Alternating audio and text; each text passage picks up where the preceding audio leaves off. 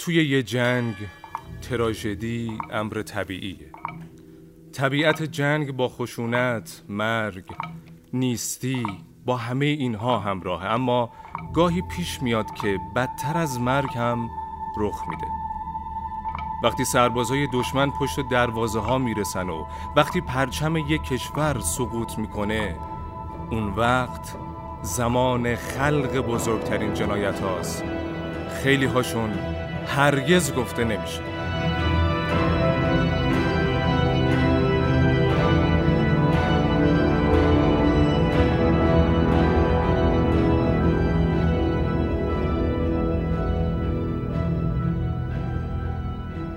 به نخستین اپیزود فصل سوم مد بویز و 27 مین اپیزود پادکست ما خوش اومدین.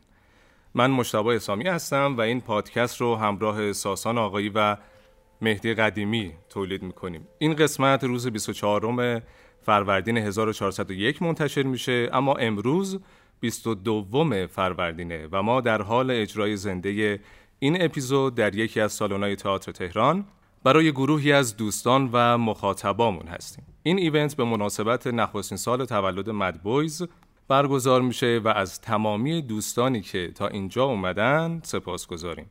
اگه احیانا سر و صدای ناخواسته تو زمان پخش این پادکست میشنوید مثل همین الان با توجه به اجرای زنده اون ما رو ببخشید و امیدواریم کیفیت پخش این اپیزود تفاوتی با قبلیا نداشته باشه. مد بویز رسانه آزاد رایگان و مستقله و درباره مسائلی که ایران بهش مبتلاست حرف می‌زنه. ما رو تو Castbox subscribe کنید و اپیزودامون رو با دیگران هم به اشتراک بذارید تا تو انتشار آگاهی سهیم باشید. پسران دیوانه افزون بر Castbox در تمام پادگیرها و البته کانال تلگرامی ما در دسترسه. اپیزود امروز ما ممکنه آزاردهنده باشه. بنابراین خواهشن در حضور کودکان به اون گوش نکنید. داستان امروز داستان جنایت های ناگفته و سرپوشیده است.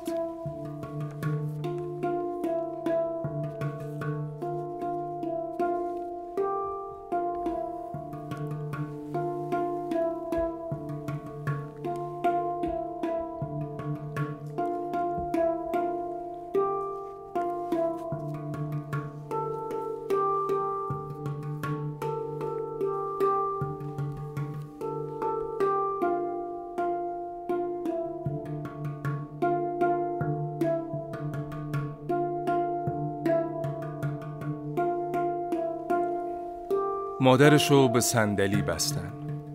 سه سرباز برابر چشماش به پسر بچه یازده سالش تجاوز کردن. پنج سرباز دست جمعی به دختر چهارده ساله تجاوز کردن. اون حالا بارداره. اونا سه تا سرباز بودن. به دختر 20 ساله از تمام نقاط ممکن تجاوز کردند. بوچا، اپرین، ایوان کیف، خرسون اینا جهنماییه که فقط تا دو ماه پیش زندگی توشون جریان داشت. مردم شاد بودن و زیر پرچم آبی و زرد اوکراین به هویت و ملیتشون افتخار می‌کردن. این شماره یه شهادت نامه تاریخیه از درد مردمی که چون تسلیم یه جنایتکار جنگی دیوانه نشدن محکوم شدند که تاوانش رو با زجر، رنج، شکنجه و مرگ پس بدن. کدوم روایت رو براتون تعریف کنیم؟ از گورای دست جمعی روستای بزوا، از جنازه های دست بسته بوچا یا از دختر بچه هایی که یک شبه با تجاوز جلادای روسی زن شدن سه روایت مستند شده از تجاوز بیرحمانه سربازای پوتین به بچه ها و زنای اوکراینی که تو ابتدای این بخش اومد توسط بازرس ویژه حقوق بشر اوکراین گزارش شده بود. اما این تازه نوک قله وحشیگری روساست. نخستین تصویرهایی که جهان بعد فرار ارتش روسیه از کیف دید جسد انباشته شده در پتوی یه مرد و سه زن بود. روسا تلاش کرده بودند که با سوزوندن جنازه ها قبل فرار اثر جرمشون رو پاک کنن اما گویا فرصت کافی پیدا نکردن. پیکر هر سه زن اوریان بود و مورد تجاوزای وحشیانه قرار گرفته بوده تجربه شبیه به مرگ که دختر بچه های ماریوپول پشت سر گذاشتن. گروهی از اونا توی بیمارستان عمومی بستری شدن. بزرگترینشون ده ساله است. اونا با پارگی های رکتوواژینال روبرو هستن و درد زیادی می‌کشند. همه چی تو شهرهایی که روسا یکی یکی دارن از اطرافش فرار می‌کنن سیاه، غمانگیز و در نهایت رزیلت اخلاقیه. تو شهر ایوانکیف تو پنجاه کیلومتری پایتخت اوکراین که تازگی آزاد شده زنان به حرف اومدن. سربازان روسیه با گرفتن موهای زنها اونا رو روی زمین میکشیدن و از پناهگاه بیرون میبردن برای تجاوز دستگاه قضایی اوکراین که در حال مستندسازی جنایت های جنگی ارتش روسیه است موردی رو تو توی یه روستا پیدا کرده که به دو خواهر 15 و 16 ساله تجاوز شده توی روستای دیگه ای سربازان روسی شوهر زنی رو کشتن و به شکل مکرر برابر چشمان اشک بار پسر چهار سالش بهش تجاوز کردن. این زن به تایمز لندن گفته که سربازان در همون حال به هم می‌گفتن بکشیمش یا زنده نگهش داریم؟ یه نماینده مجلس اوکراین به گاردین خبر تکان دهنده دیگه هم داده. ما گزارش هایی از تجاوز گروهی به زنان در دست داریم. زنانی که عموما قادر به بیرون آمدن از شهر نبودند. ما درباره شهروندان مسن صحبت می کنیم بیشتر این زنان را پس از تجاوز کشتند یا در اثر آن جان خود را از دست دادند. براتون عجیبه. شگفت انگیزه که سربازای روسی چجوری ممکنه حتی از زنای کهنسال هم نگذرن؟ این نخستین بار نیست. نخستین بار نیست که یادتون بمونه چون داستان اصلی هنوز باقیه. تو یکی از روشنترین پرونده های تجاوزی که مستند شده و دادستانی اوکراین علیه عاملانشون اعلام جرم کرده زنی تو خرسون به دست دو سرباز روس مورد تجاوز قرار گرفت. دستگاه قضایی و مطبوعات از این زن با نام مستعار النا محافظت می‌کنن. بعد از ظهر سه آوریل اتفاق افتاد. به مغازه رفتم. در صف ایستاده بودم. چند سرباز روسی وارد شدند و شروع به صحبت با مشتریان کردند. آنها که آمدند سری مغازه را ترک کردم. تا خانه دویدم اما دو سرباز روسی بعد از من وارد خانه هم شدند. بدون هیچ حرفی مرا روی تخت هل دادند. با تفنگ مرا روی زمین انداختند و لباسهایم را از تنم بیرون آوردند. آنها چیز زیادی نگفتند. تنها بعد هر بار به دیگری می گفتند نوبت توست. سرانجام چهار صبح از خانهام بیرون رفتند. همه چیز به شکل وحشتناکی چندشاور و منزجر کننده بود. تجربه دردناک این زنا رو دخترای جوون اوکراینی شنیدن.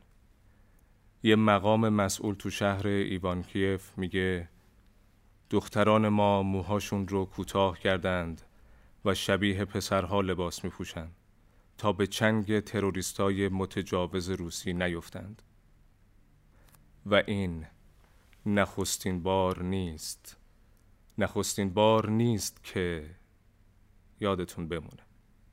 النا زنی که مورد تجاوز روسا قرار گرفت به روزنامه تایمز گفته دیگه نمی‌خوام زندگی کنم. صدای دیگه نمی‌خوام زندگی کنم النا. تکرار فریاد زنان بیشماریه.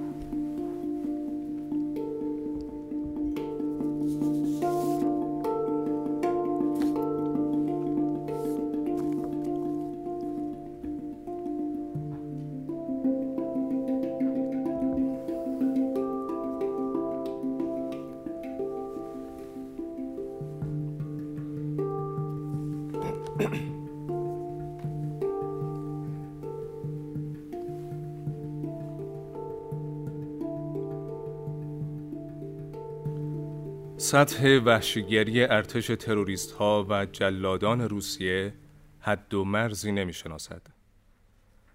حتی به کودکان تجاوز کردند. هیچ جایی در زمین یا در جهنم وجود ندارد که این جنایتکاران نجات پرست بتوانند از قصاص این جنایت ها در آن پنهان شود. اینو بازرس ویژه حقوق بشر اوکراین پس از دیدن جنایت های بیرحمانه ارتش روسیه تو فیسبوکش نوشت. اما تاریخ به ما میگه اون اشتباه می‌کنه. گاهی این جنایت کارای بیرحم قصر در میرن و برخلاف قربانیانشون بدون هیچ مکافات و عقوبتی تا آخر عمر از چنگ عدالت در امون میمونن. آنجا که بودیم با گروهی از زنان مبارز روبرو شدیم. آنها به دام افتادند. این گربه ماده ها گفتند که به خاطر شوهرهای مردهشان در جبهه های جنگ با ما می جنگیدند. سربازها می گفتند آنها باید بدون هیچ بخشایشی نابود بشوند. پیشنهاد دادند که با فرو کردن سرنیزه های پی در پی در واژن آنها بکشیمشان. اما من فقط آنها را اعدام کردم. هرچند وضع بدتر از این را هم به چشم دیدم. برای نخستین بار که داشتم در کنار رودخانه دوچرخه ای را میراندم با گروهی از زنان روبرو شدم که چمدانهای بزرگی همراهشان بود. پرسیدم به کجا می روید؟ چرا دارید شهرتان را ترک می کنید؟ با ترسی که بر چهرهشان پیدا بود به من گفتند نخستین شبی که ارتش ما به آنجا رسیده چه اتفاقی افتاد؟ دختر جوان زیبایی از گروه دامنش را بالا زد و به من گفت که تمام شب را به ما تجاوز کردند. گفت پیر بودند. پر از جوش، آکنه، زخم. اما تمام شب در حال تجاوز به من بودند. آنها کمتر از بیست مرد نبودند. بغز دختر ترکید و شروع کرد به گریه کردن. مادر بیچارش گفت آنها درست جلوی چشم من به دخترم تجاوز کردند و هنوز هم می توانند برگردند و دوباره به او تجاوز کنند. این فکری بود که همه را به وحشت مینداخت. ناگهان دختر به پاهای من افتاد و گفت تو رو خدا اینجا بمون. با من بخواب. می‌تونی هر کاری دلت بخواد با من انجام بدی اما فقط تو این اعترافنامه ولادیمیر گلفاند صدفان یهودی اهل اوکراین تو ارتش سرخه این تنها یکی از ده ها هزار ورق سند و روایتی است که تا به امروز درباره بزرگترین تجاوز تاریخ به زنان نوشته شده. خیلی هم عجیب نیست. هر جا که خبری از شکستن رکورد کشت و کشتار، غارت، تجاوز و اعمال پلید و شنی باشه یا پای روسا در میونه یا پای چینیا. نام این تراژدی هولناک و مسریپ برلین گذاشتن. داستان غمبار زنایی که تاوان زیاد خواهی پیشوا رو پس دادن. تو زمستون 1945 ارتش سرخ که تونسته بود پس از سه سال جنگ تو مرزهای شوروی به سمت شرق اروپا دست اندازی کنه دستور حمله به آلمان رو دریافت کرد. استالین سه روز پس از اشغال وین در 16 ژانویه 1945 به ارتش سرخ دستور حرکت به سمت برلین داد. اون مصمم شده بود که پایتخت آلمان رو پیش از ایالات متحده به اشغال خودش در بیاره. ارتش سرخ با دو میلیون نیروی نظامی، 6 هزار تانک، بیش از چهل هزار واحد توپخونه و پشتیبانی هوایی هزاران هواپیما وارد آلمان شد. پیشروی روسا سریع رخ داد و در فاصله کمتر از سه ماه دقیقا تو روزایی مثل امروز تا دروازه های برلین رسیدن. تو غروب 29 آپریل 1945 هیتلر تو پناهگاهش خبر اعدام بنیتو موسولینی متحد و یار قدیمی خودش تو ایتالیا رو دریافت کرد. اون شنید که پارتیزانای ایتالیایی با جسد رفیقش چی کار کردن. جسد موسولینی و معشوقش از پاهاشون آویزون و مورد حدک حرمت قرار گرفته بود. هیتلر آماده تصمیمی شد که از قبل گرفته بود. در روز حمله شوروی به آلمان به کادر فرماندهی ارتشش گفت که تا لحظه آخر تو برلین میمونه و سپس با شلیک گلوله به زندگیش خاتمه میده. قبل انجامش فقط یه کار دیگه تو این دنیا داشت. ازدواج. سیزده سال با اوا براون زندگی می کرد بدون ازدواج قانونی. در نیمه شب 29 آوریل اونو به عقد خودش در آورد و چهل ساعت بعد پس از یه خداحافظی کوتاه با همه به اتاق شخصی هیتلر رفتن. اوا با خوردن سم و هیتلر با شلیک گلوله به شقیقش به زندگیشون پایان دادن. در حالی که ارتش سرخ تنها 500 متر تا پناهگاهش فاصله داشت دست ارتش سرخ از کسی که عامل مرگ میلیون ها شهروند روس و ویرانی شهرهای روسیه بود کوتاه شد. اما شهری بدون دفاع پیش روی درنده ترین گرسنگان جنسی تاریخ قرار داشت. الکساندر سولجلینستن نویسنده مشهور روسی که در اون دوره سرباز ارتش سرخ بود جایی نوشته همه ما به خوبی می دانستیم که اگر دختران آلمانی باشند می توان به آنها تجاوز کرد و سپس آنها را کشت.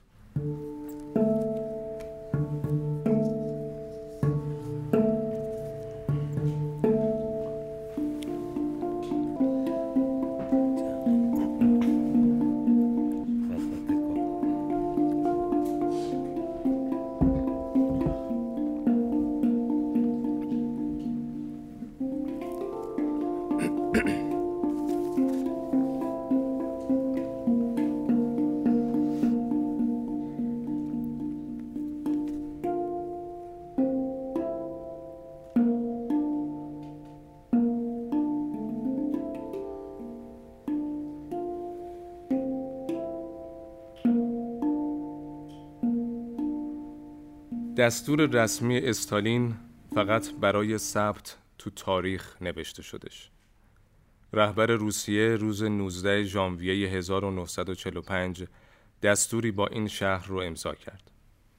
افسران و مردان ارتش سرخ ما وارد کشور دشمن می شویم.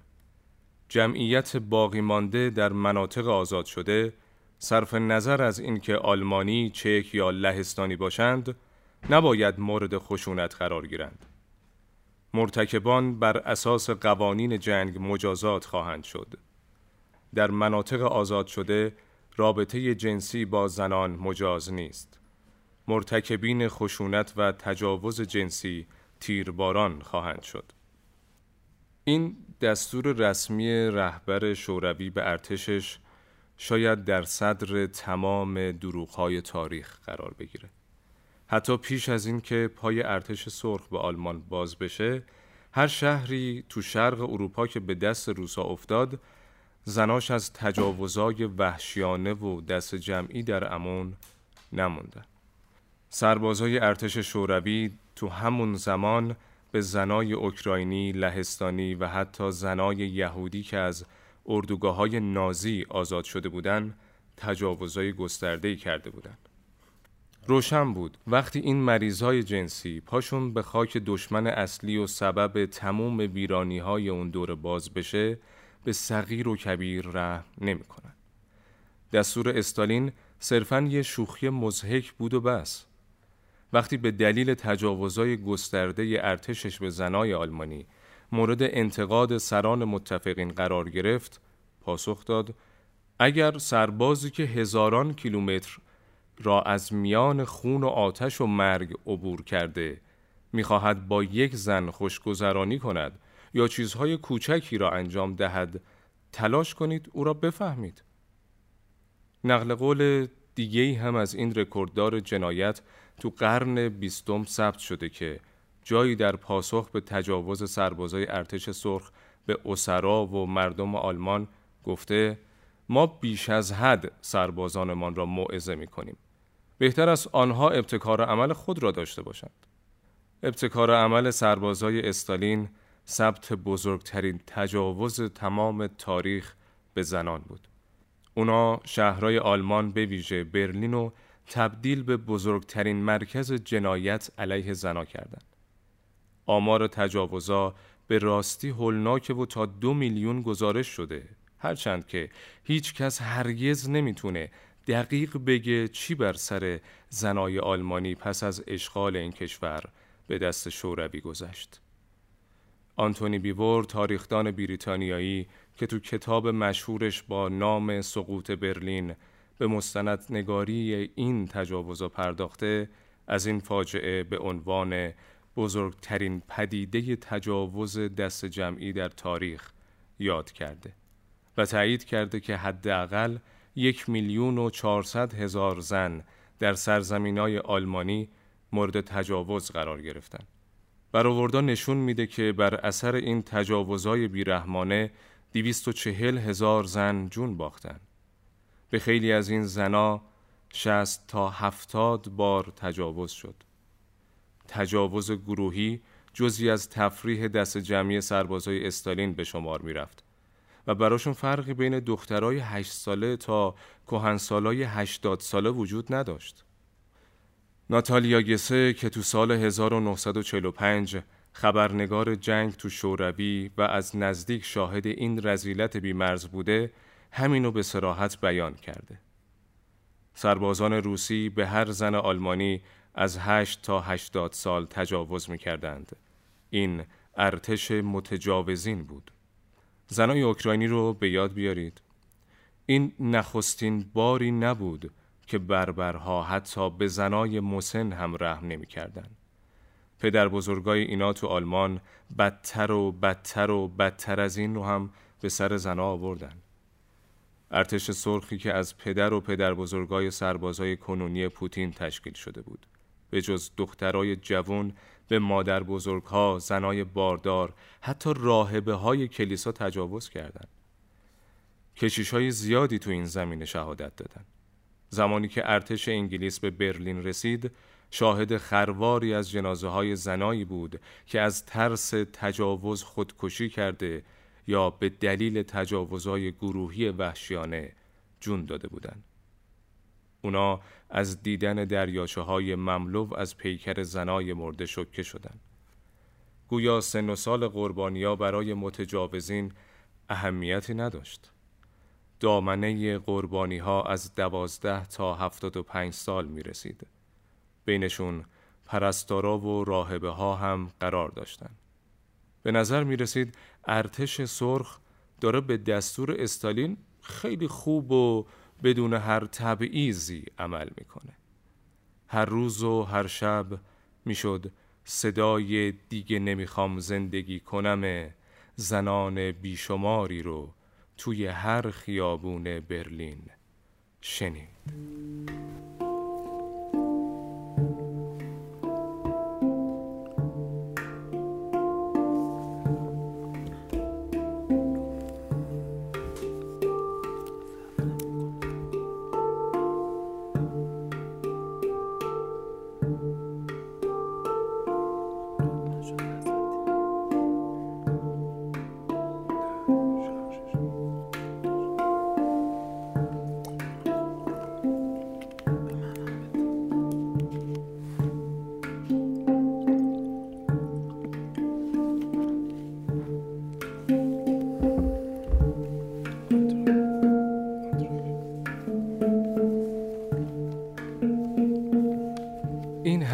همه سبوعیت، خوی شرارت و بربریت و رزالت اخلاقی از کجا می اومد؟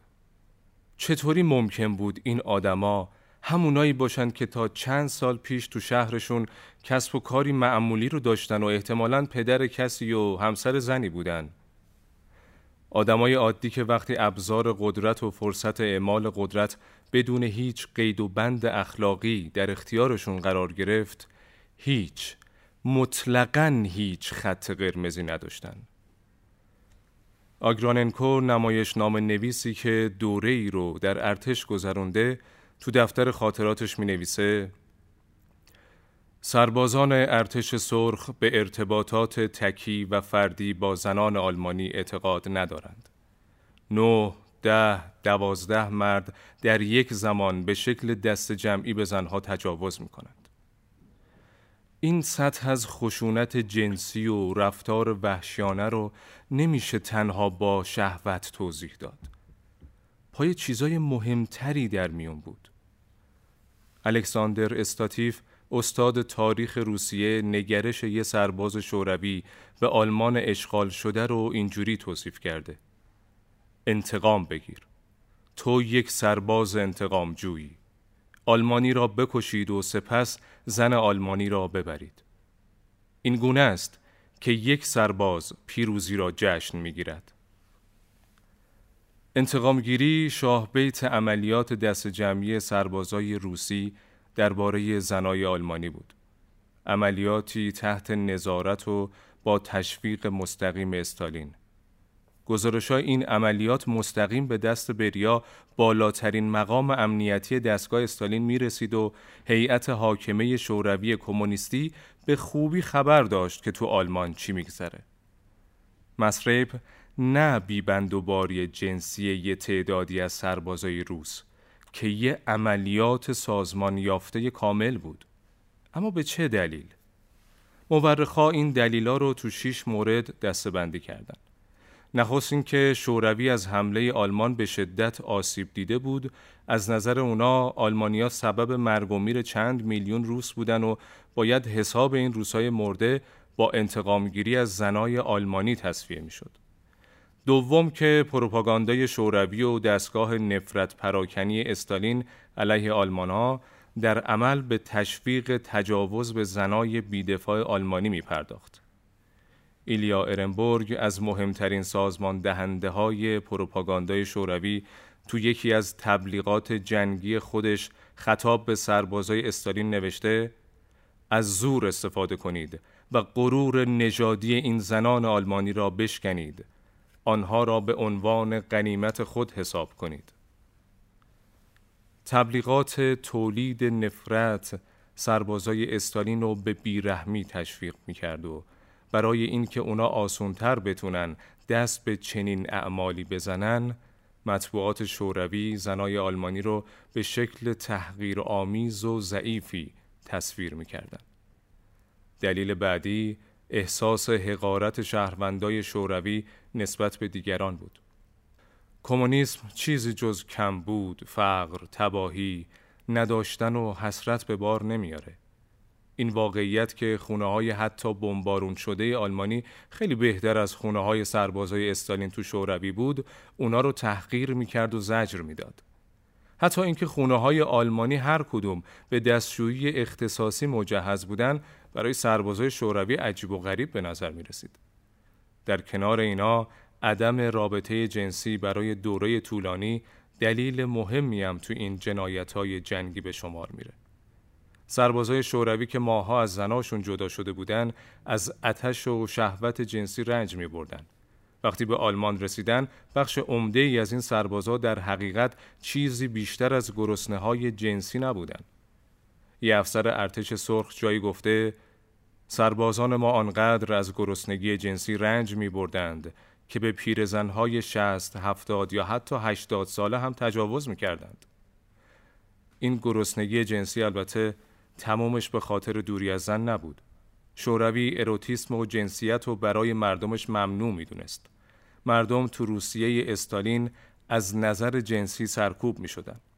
دلیلش این بود که از نظر استالین عشق و رابطه جنسی می‌تونست مروج فردگرایی باشه. برای همینم باید امیال و احساسات انسانی سرکوب می‌شد. کار فروید ممنوع شد. دکترینی علیه سانسور کامل آموزش جنسی به وجود اومد و در هنر هم سینه های زن به شکل خطرناکی اروتیک و ممنوعه تلقی شد. رژیم کمونیسم می‌خواست که هر شکلی از تمایل به عشق به دوست داشتن حزب و بالاتر از همه به رفیق استالین تبدیل بشه. یه نویسنده روس برخورد سربازای برومده از این فرهنگ رو با زنای آلمانی اروتیسم پادگانی نامیده و نوشته اروتیسمی بسیار ابتدایی تر و خشنتر از بدترین پورنوگرافی های خارجی جریان داشت. دلیل بعدی رفتار دلیل بعدی رفتار روسا با آلمانیا می‌تونه به باورای فرهنگی رفت پیدا کنه. اتحاد جماهیر شوروی به راستی این باور رو داشت که با تجاوز به زنای دشمن انتقامش رو با بیآبرو کردن زنای آلمانی می‌گیره. از نظرشون بخشی از خسارتی که شوروی خورده بود با تجاوز به زنای آلمانی پرداخت می‌شد و در آخرم اثر الکل. روسا به شکل کلی زیاد می نوشن و تو دسترس بودن الکل تو آلمان و شادی پیروزی مصرف الکل رو افزایش می‌داد. الکل رفتار هیولایی سربازای روسی رو بزرگتر کرد. با وجود همه این دلیلا که از سوی نورمن نایمارک مورخ اروپایی بیان شده، آنتونی بیور عقیده دیگه ای داره. از نظر اون انتقام نقش بسیار کمی تو تجاوزای مکرر داشت. بیور میگه دلیل اصلی تجاوزا احساس حق برخورداری نیروهای شوروی از انواع غنائم از جمله زنان بود.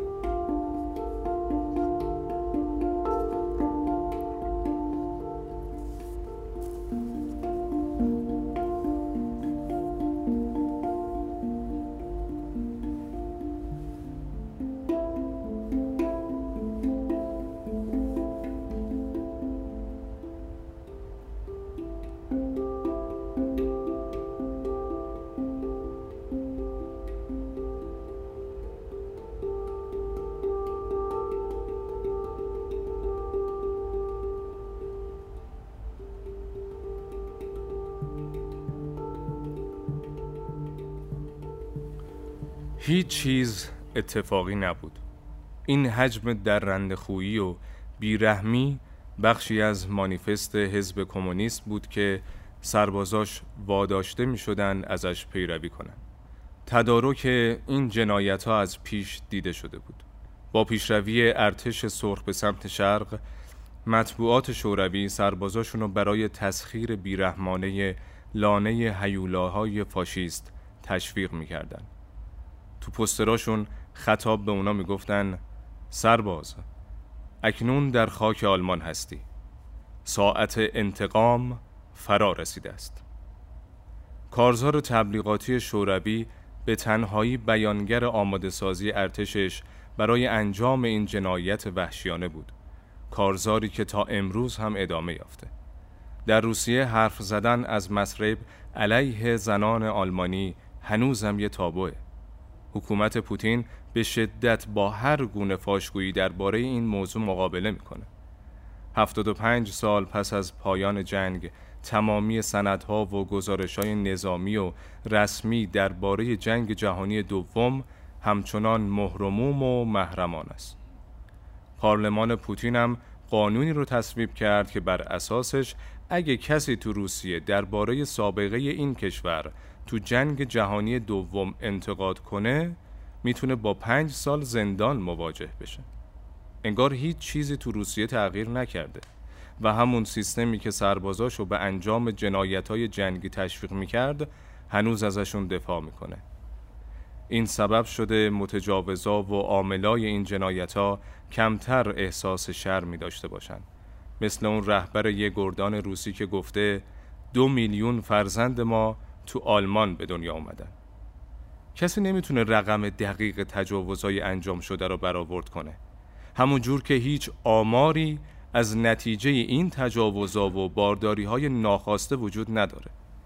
از جمله سندای نادری که مونده پرونده های آبی رنگ سخت جنین زنها توی یه دفتر محلی شهر برلین حد فاصل جوان تا اکتبر 1945 این پوشه ها توی کارخونه مهمات سازی پیدا شد و نشون میده فقط توی یه دفتر محلی در فاصله چند ماه 995 درخواست برای سخت جنین ثبت شده. تو یکی از درخواستا دختری با خط کودکانه می نویسه تو اتاق نشیمن خونمون جلوی چشم پدر و مادرم به هم تجاوز شد. تنها تو شش ماه نخست اشغال آلمان بیماری های مقاربتی دو هزار درصد افزایش داشت تجاوزهای دست جمعی و خشونت جنسی بی نهایت سربازای روسی آلمان رو تبدیل به کارخونه امراض مقاربتی کرده بود. گاردین تو گزارشی درباره مصرف در برلین با استناد به شواهد نوشته که مصرف زیاد الکل بین سربازای روسی برای زنای آلمانی چه فاجعه ای رو رقم می‌زد. الکل زیاد احتمال یه رابطه جنسی موفق و کمتر می‌کنه و سربازای ارتش سرخ که هنگام تجاوزهای دست جمعیشون مشغول میگساری افراطی هم بودن در موردای زیادی از بطریای مشروب استفاده کردند. این عمل به مرگ دردناک بسیاری از زنان منجر شده سیستم تشویق کمونیسم به انجام جنایت به شکلی سربازان ارتش سرخ و مسخ کرده بود که حتی زنای این ارتش هم از تماشای تجاوزای بیرحمانه به زنای آلمانی لذت می بردن یا لاعقل سکوت می کردن. نقل قولی از یه افسر زن ارتش سرخ وجود داره که در دفاع از هم قطاراش گفته رفتار سربازان ما با آلمانی ها به ویژه با زنانشون کاملا درست بود. سرباز دیگه میگه که زنای دسته ما تجاوزای ما رو سرگرم کننده می‌دونستن. برخی زنای آلمانی هم گزارش دادن که چطوری وقتی سرباز شوروی به اونا تجاوز می‌کردن زنای ارتشی به تماشا میشستن و میخندیدن. تمام این رفتار غیرقابل توضیح برخلاف رفتار دیکته شده ارتش هیتلری در روسیه است. تو عملیات ورماخت که به سقوط بخش اعظم روسیه به دست آلمان انجامید گزارشی از تجاوز به زنای روسی به شکل یه عمل سازمان یافته وجود نداره. بیشک تو میدون جنگ آلمانیان به زنای روسی تجاوز کرده بودند اما تعداد تجاوزها به هیچ وجه قابل مقایسه با کاری نبود که روسا تو آلمان کردند بعد 75 سال هنوزم شواهد مستقیمی از تجاوز سربازای آلمانی به زنای روسی پیدا نشده. هرچند که احتمالا اگه پوتین زنده بمونه تو سالهای آتی دست به اختراع این شواهد میزن آلمانیا به هیچ وجه فرشته نبودن جلاد بودن اما ارتش آلمان که با انگیزه های نیرومند نژادی شکل گرفته بود برای خالص موندن نژاد آریایی سربازاشو از رابطه با زنای کشورهای خارجی منع می‌کرد. فرمانده های نازی نگران اپیدمی بیماری های مقاربتی بودن و بابت همین تو سرزمین های اشغال شدهشون زنجیره ای از فاحش خونه های مخصوص ارتش آلمان به وجود اومد. جنگ تقریبا همیشه با تجاوز به زنان آمیخته است. آلمان نه تنها از شرق که از غرب هم به دست ارتشای غربی در اشغال بود. هیتلر به عنوان آخرین کارش برای آلمان تمایل داشت که کشورش رو به آمریکا و انگلیس تسلیم کنه. احتمالا به این دلیل که ماهیت و نیتهای پلید استالین و روسیه رو می‌دونست. با این وجود آمریکا تصمیم گرفت پشت دروازه های برلین متوقف بشه و یه جوری جاده خدا به استالین بده. البته تو سمت آزاد شده آلمان به دست ارتشای غربی هم تجاوز وجود داشت. اما این عمل بیشتر به فحشا شباهت داشت تا تجاوز. بیشتر سربازای آمریکایی در ازای غذا با زنای آلمانی رابطه برقرار می‌کردند. البته گزارش های زیادی از تجاوزهای سربازای آمریکایی، انگلیسی و به ویژه فرانسوی به زنای آلمانی وجود داره اما عمل سازمان یافته ای نبود. یه دلیلش شاید این باشه که سربازای ارتشای غربی از امکانات و تدارک خوبی برخوردار بودن و می‌تونستن در ازای کمی غذا، تیکه شکلات یا یه قالب صابون زنای آلمانی رو به سکس وادارن. با سقوط آلمان میلیون ها زن باقی مونده هیچ کسی رو نداشتن. نه حکومتی نه ارتشی نه محافظی. مردان و خونواده هاشون از بین رفته بودن. از خونه هاشون جز تلی از خاک باقی نمونده بود و هیچ غذایی برای خوردن و هیچ امکاناتی برای زیستن نداشتند. جهنم خود برلین 1945 بود.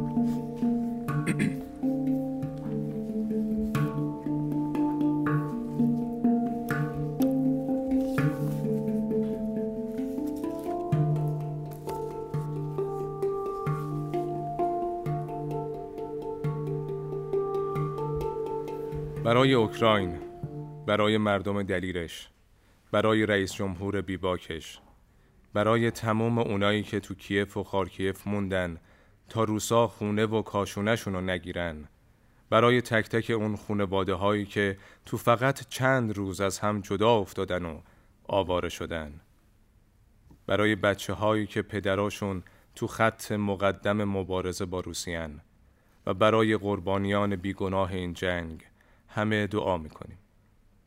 این جمله های پایانی اپیزود 24 روم ما درباره تجاوز روسیه به اوکراینه. برای اوکراین امروز بسیاری بودند که دعا کنند اما زمانی که زنان آلمانی تبدیل به ماشینای جنسی روسا شدن هیچ کسی نبود که اونا رو به یاد بیاره. تا دهه ها بعدم هیچ کس اونا رو به یاد نیاورد. تجاوزا به زنای آلمانی تا زمستون و بهار 1948 ادامه پیدا کرد و تنها زمانی پایان یافت که استالین نیروی اشغالگرش را از شهرها بیرون برد. نخستین تلاش برای بیان حقیقت با انتشار کتابی به نام زنی در برلین در سال 1953 رخ داد.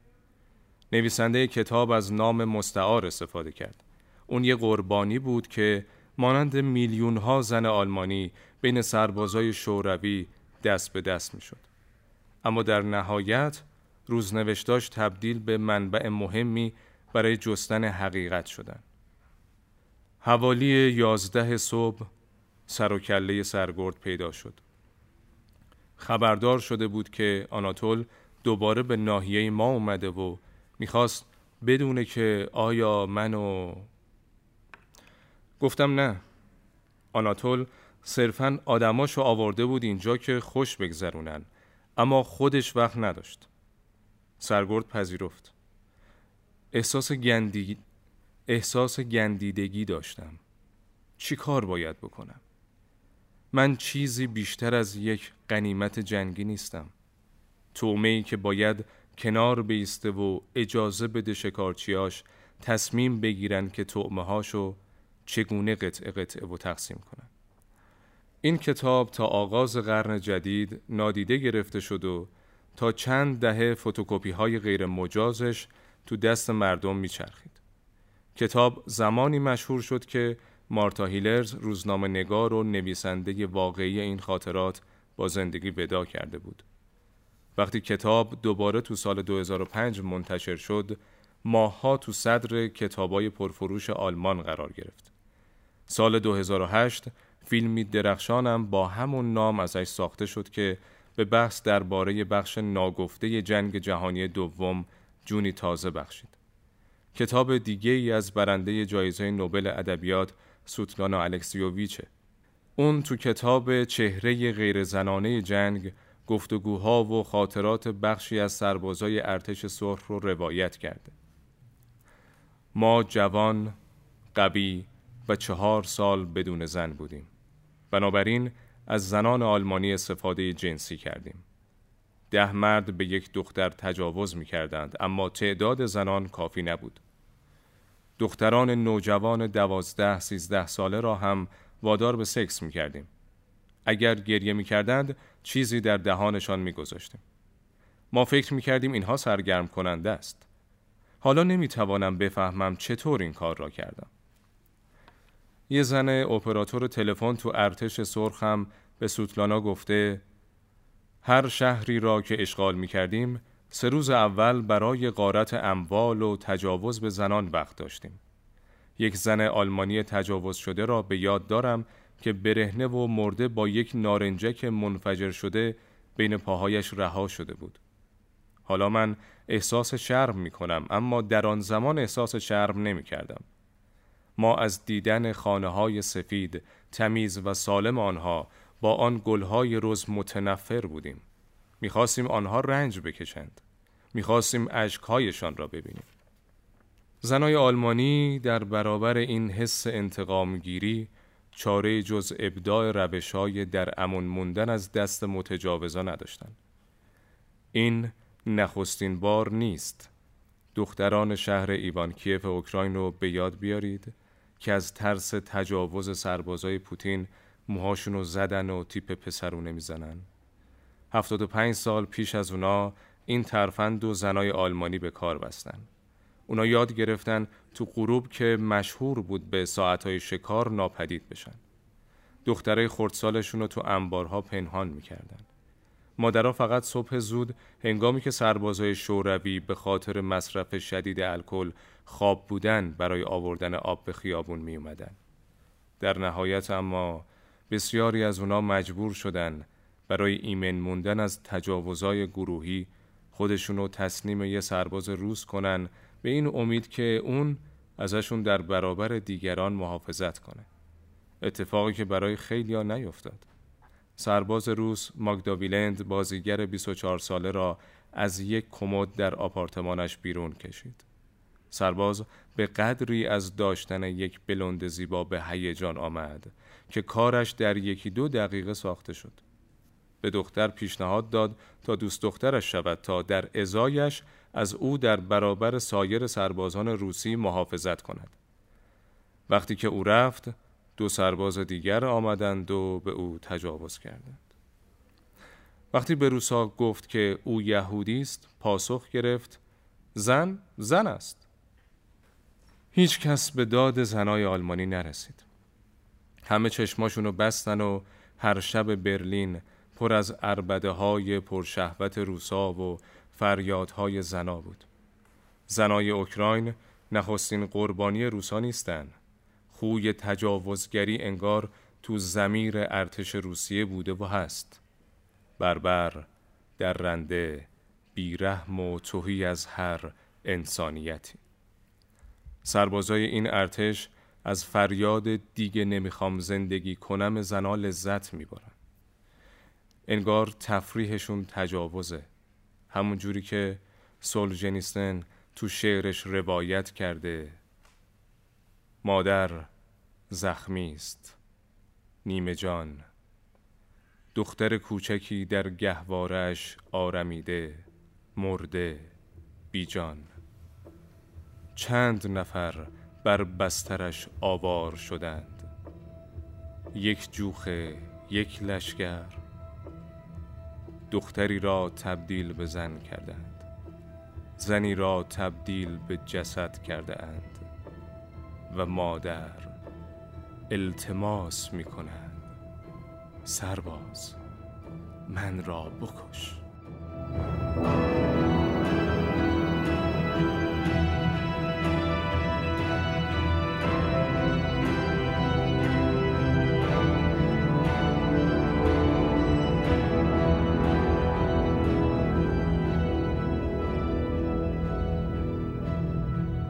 به آخر اپیزود امروز رسیدیم. امیدواریم قسمت 27 مدبویز رازیتون کرده باشه و اپیزود امروز یه آغاز قوی برای فصل سوم باشه. بازم اگه مشکلی در هنگام اجرای زنده این پادکست و ضبطش بود ببخشید. مدبویز آگاهی دهنده است و امیدواریم که بیش از اندازه ناراحت و غمگینتون نکرده باشیم. این اپیزودو با دیگرانم به اشتراک بذارید تا جنایت ها ناگفته باقی نمونن. موسیقی هم که شنیدید اجرای زنده دوست خوبمون شهره علی رحیمی بود. در پایان سال نخست Mad Boys باز هم از همه مخاطبامون ممنونیم که با کامنت ها و نظراشون به ما نیرو میدن. Mad Boys یه رسانه آزاد، رایگان و مستقله و درباره مسائلی که ایران بهش مبتلاست حرف می‌زنه. ما رو توی Castbox subscribe کنید و تو بقیه پادگیرها و کانال تلگرامیمون در دسترس هستیم. از طریق اینستاگرام و توییتر هم می‌تونید بیشتر و از نزدیکتر با گروه مدبویز در تماس باشید.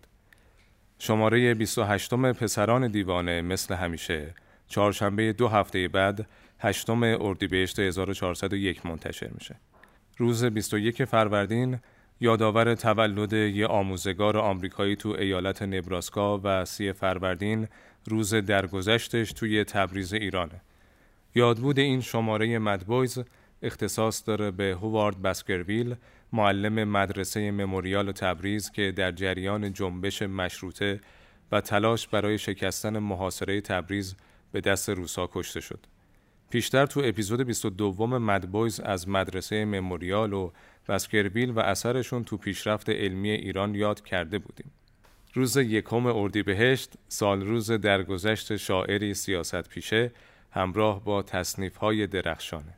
اپیزود 27 مدبویز تقدیم میشه به ملک و شعرا محمد تقی بهار به پاس تصنیف های خوش و ملی که یکی از به یاد ماندنی ترین اونا مرغ سهر تا قسمت 28 مدبویز سلامت بمونید و بدرود. مرغ سهر نال سر شکن